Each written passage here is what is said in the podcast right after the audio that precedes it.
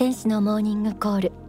幸福の科学大川隆法総裁が説く仏法真理をさまざまな角度からお伝えしています。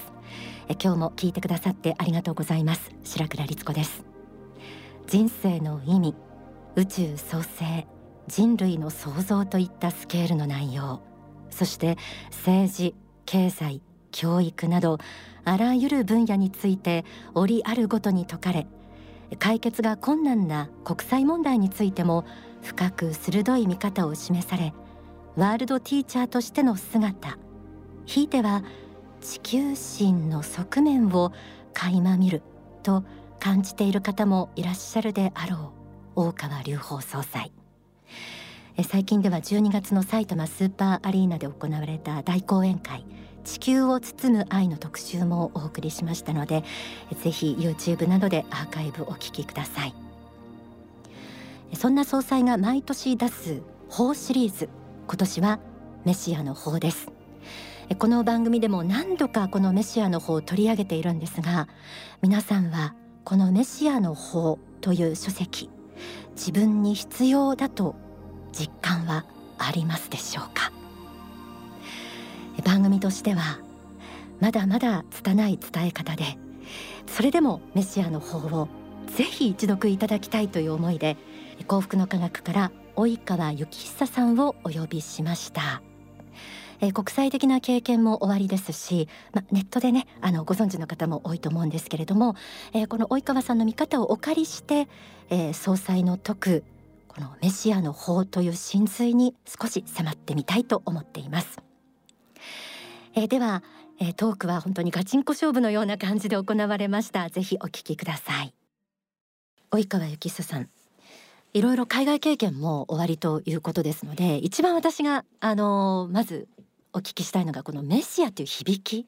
これは日本に住んでる私たちとそれから世界で住んでいる方々のまあ宗教や民族の違いもあるので一概に言えないんですけれどもこの捉え方の違いみたいなところって及川さんなりにあの感じ取れるところってありますか？私はねあの高校生の時からクリスチャンになったんですよね、はい、でキリスト教の地域それからキリスト教の元になっているユダヤ系の地域、はい、このユダヤキリスト教の地域ではこのメシアっていう言葉英語ではメサイアっていう言葉は一番響くと思うんですよね。はい、で例えばね私の高校の時あの、まあ、聖歌隊に入ったんですよ。ペンデルの「メサイア」って曲をこれをね毎年年末に歌うんですよ。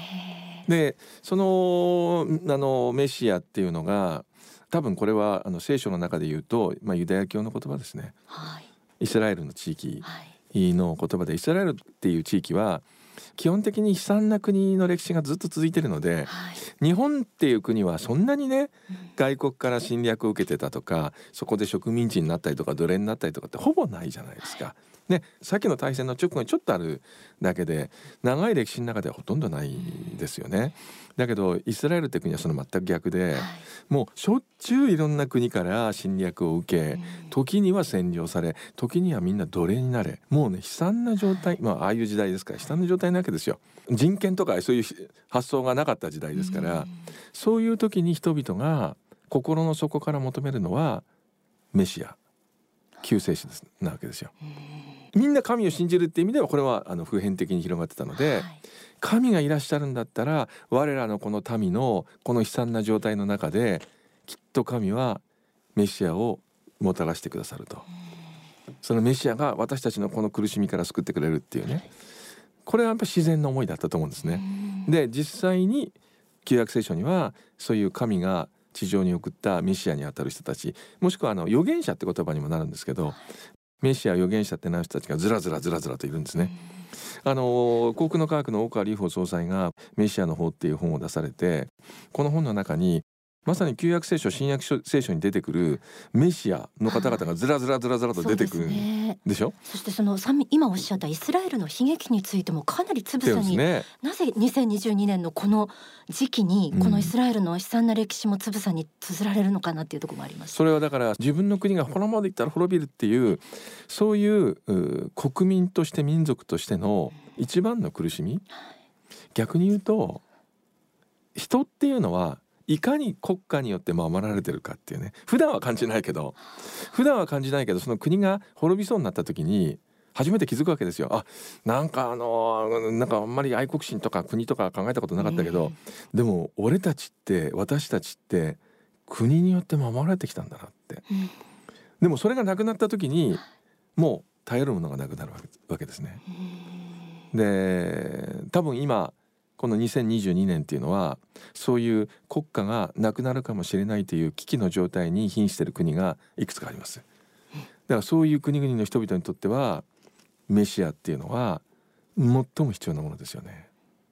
でその国っていうのは結構意外な国なんですよ。はい、で日本の近くにある国かもしれないし、ヨーロッパの方にある国かもしれないし、はい、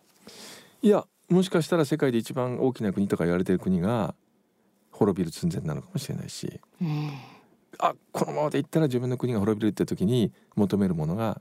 メシアです。うん、感覚的なことが分かりました、はい、まだこれを聞いていらっしゃる日本人のリスナーの方はこのなんていうのかなそうね日本でちょっとあんまりピンとこないからね。日本人には。あの、はい、多分ユダヤキリスト教圏の人たちにとってあとイスラム教圏の人たちにとっては、はい、えー、このメシアというかこのメシアの方っていうものはあのぐさっとくる言葉だと思います。及川さんこのメシアの方を紐解かれていてうん。すごくこうそういう意味であここはグッとくるなとかもうなんだろうここまでおっしゃってるかっていう総裁のその真意みたいなのをなんとなくこう汲み取れるような、ページとか書きますか、はいはい。はい、えっとねメシアの方の第2章の一番最後のところに、はいささやかな戦いっていう話が出てくるんですよ。ささやかな戦いってのはね、はい、これこれ何の話かっていうと、はい、まさに旧約聖書に出てくるダビデの話なんですよ。で旧約聖書にはいろんなメシアとかあの預言者にあたる人がいっぱいいるんだけど一番人気なのは多分モーゼとダビデなんですね。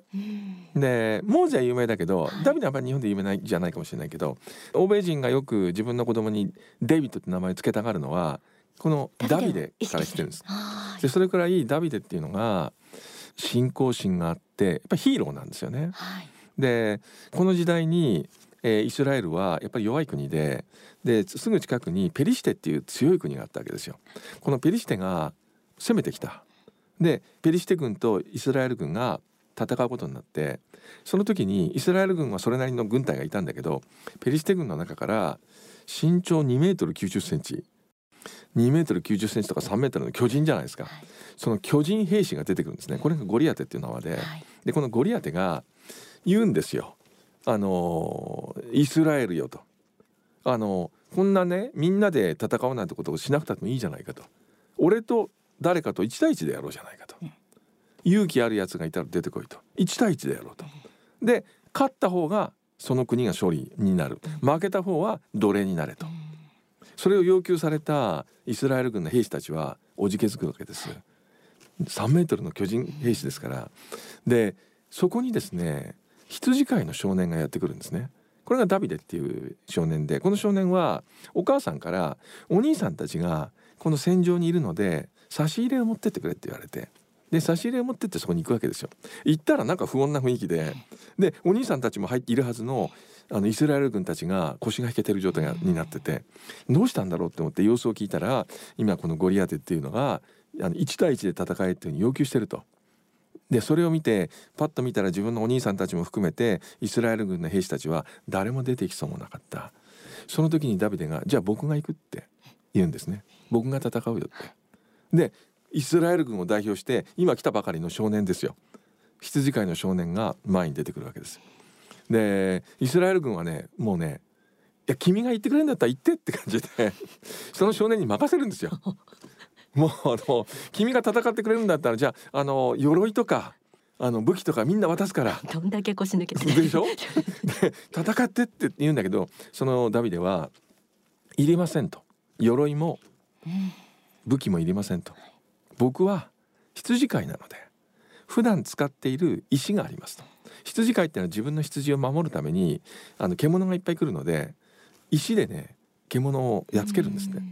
だから石があれば大丈夫ですってでで前に出てくるんですねそしたら、えー、3メートルのゴリアテはゲラゲラ笑ってこんなガキが出てきたのかっていうんで勝てるわけないだろうと思ったら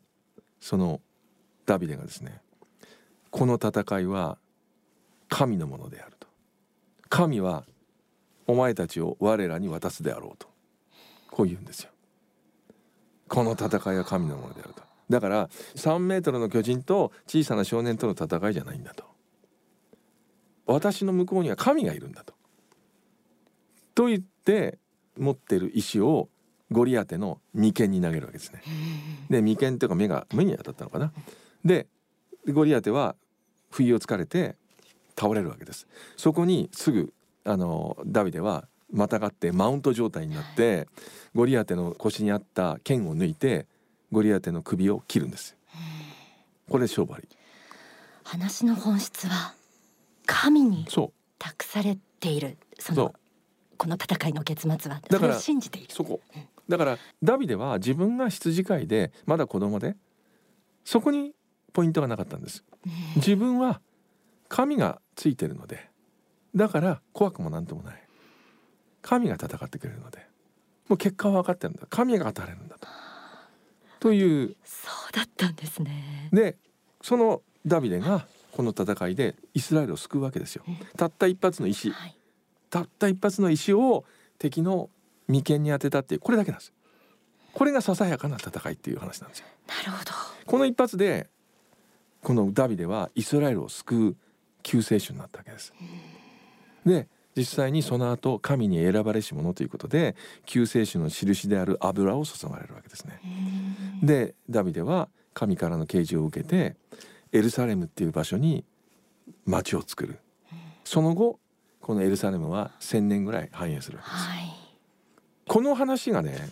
まあ、この本の中に出てくるんですよ。でこれが国家の存亡、はい、国家の存亡っていうのは実はこういうところにかかってるんだと。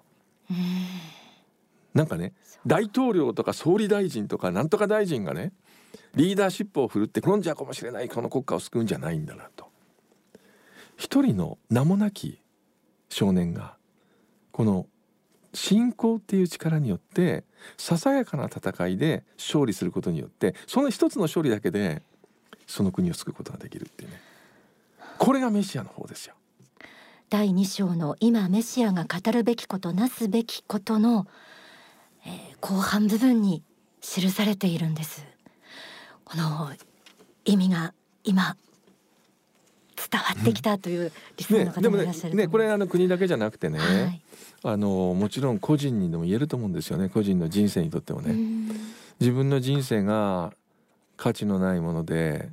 自分の居場所なんか世の中にもどこにもなくて生きていても何も意味がないなって思ってる人が今世の中にいっぱいいるわけですよ。はい、ね、会社の中で左遷されてる人学校の中で友達が全然いない子、いっぱいいるわけですよ。はい、でもそういう人の中にでもメシアっていうのは現れてささやかな戦いでその小さな戦いでもそこに何らかの勝利をすることによって自分の人生を救うことができる。これはねどんな人にもあり得るんですよ。だからこのメシアの方っていう一つの本がねその人の人生を救うことにもなるしその人の国を救うこともなるしもしかしたら世界を救うことになるかもしれない。はいありがとうございます。ねだからすごい話で他にもねそれに当たるような話いっぱいあるんで、はい、この本ぜひ読んでほしいですね。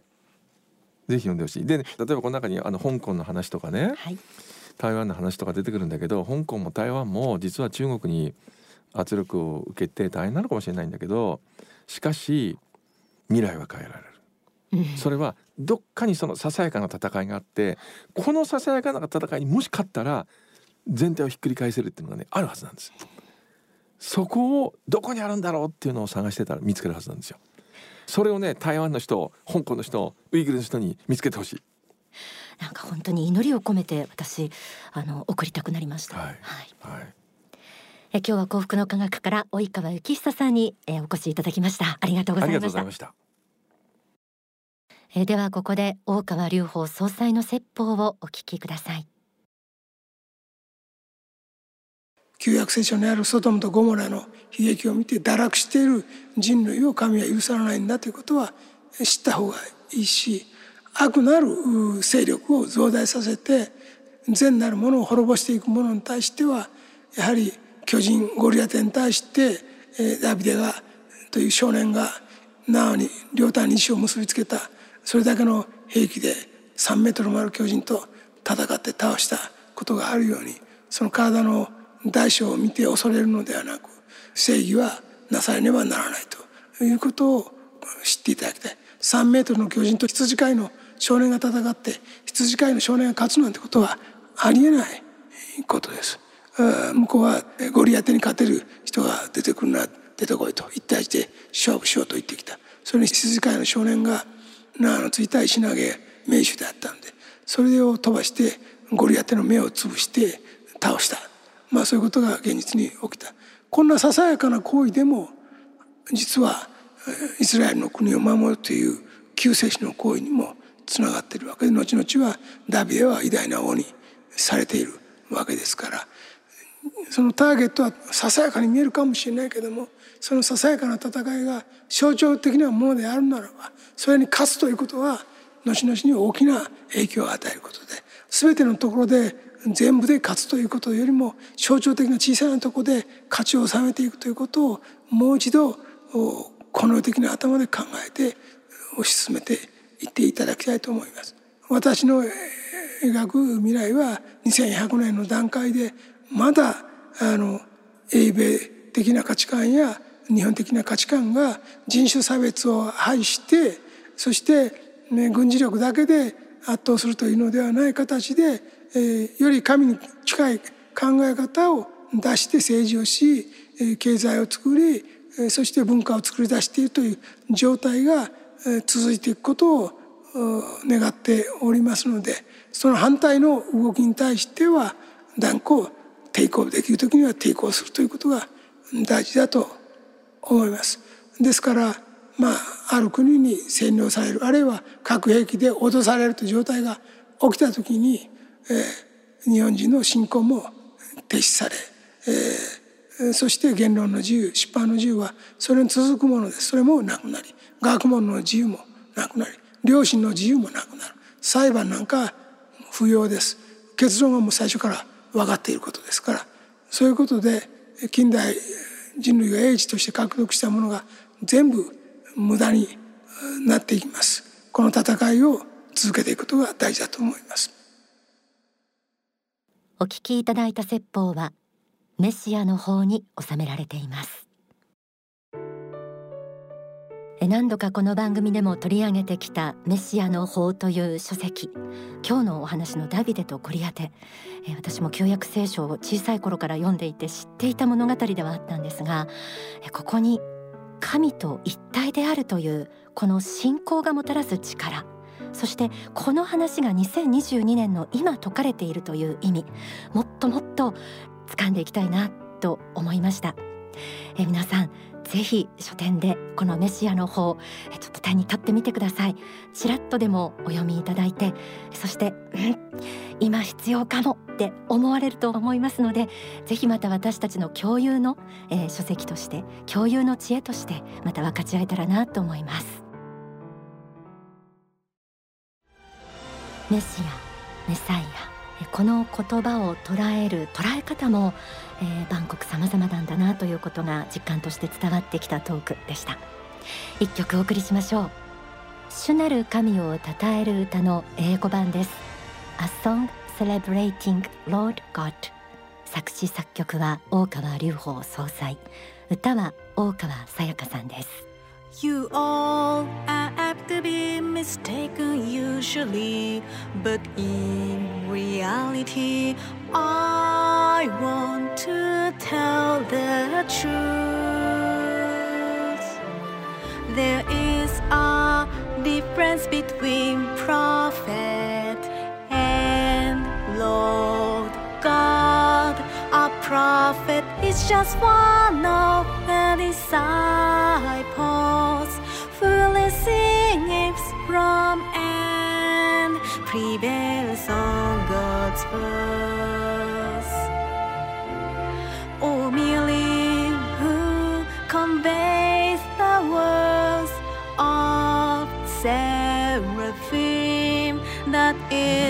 prophet. Now here I put your mistake. Right. God is God, Lord is Lord, Lord God is the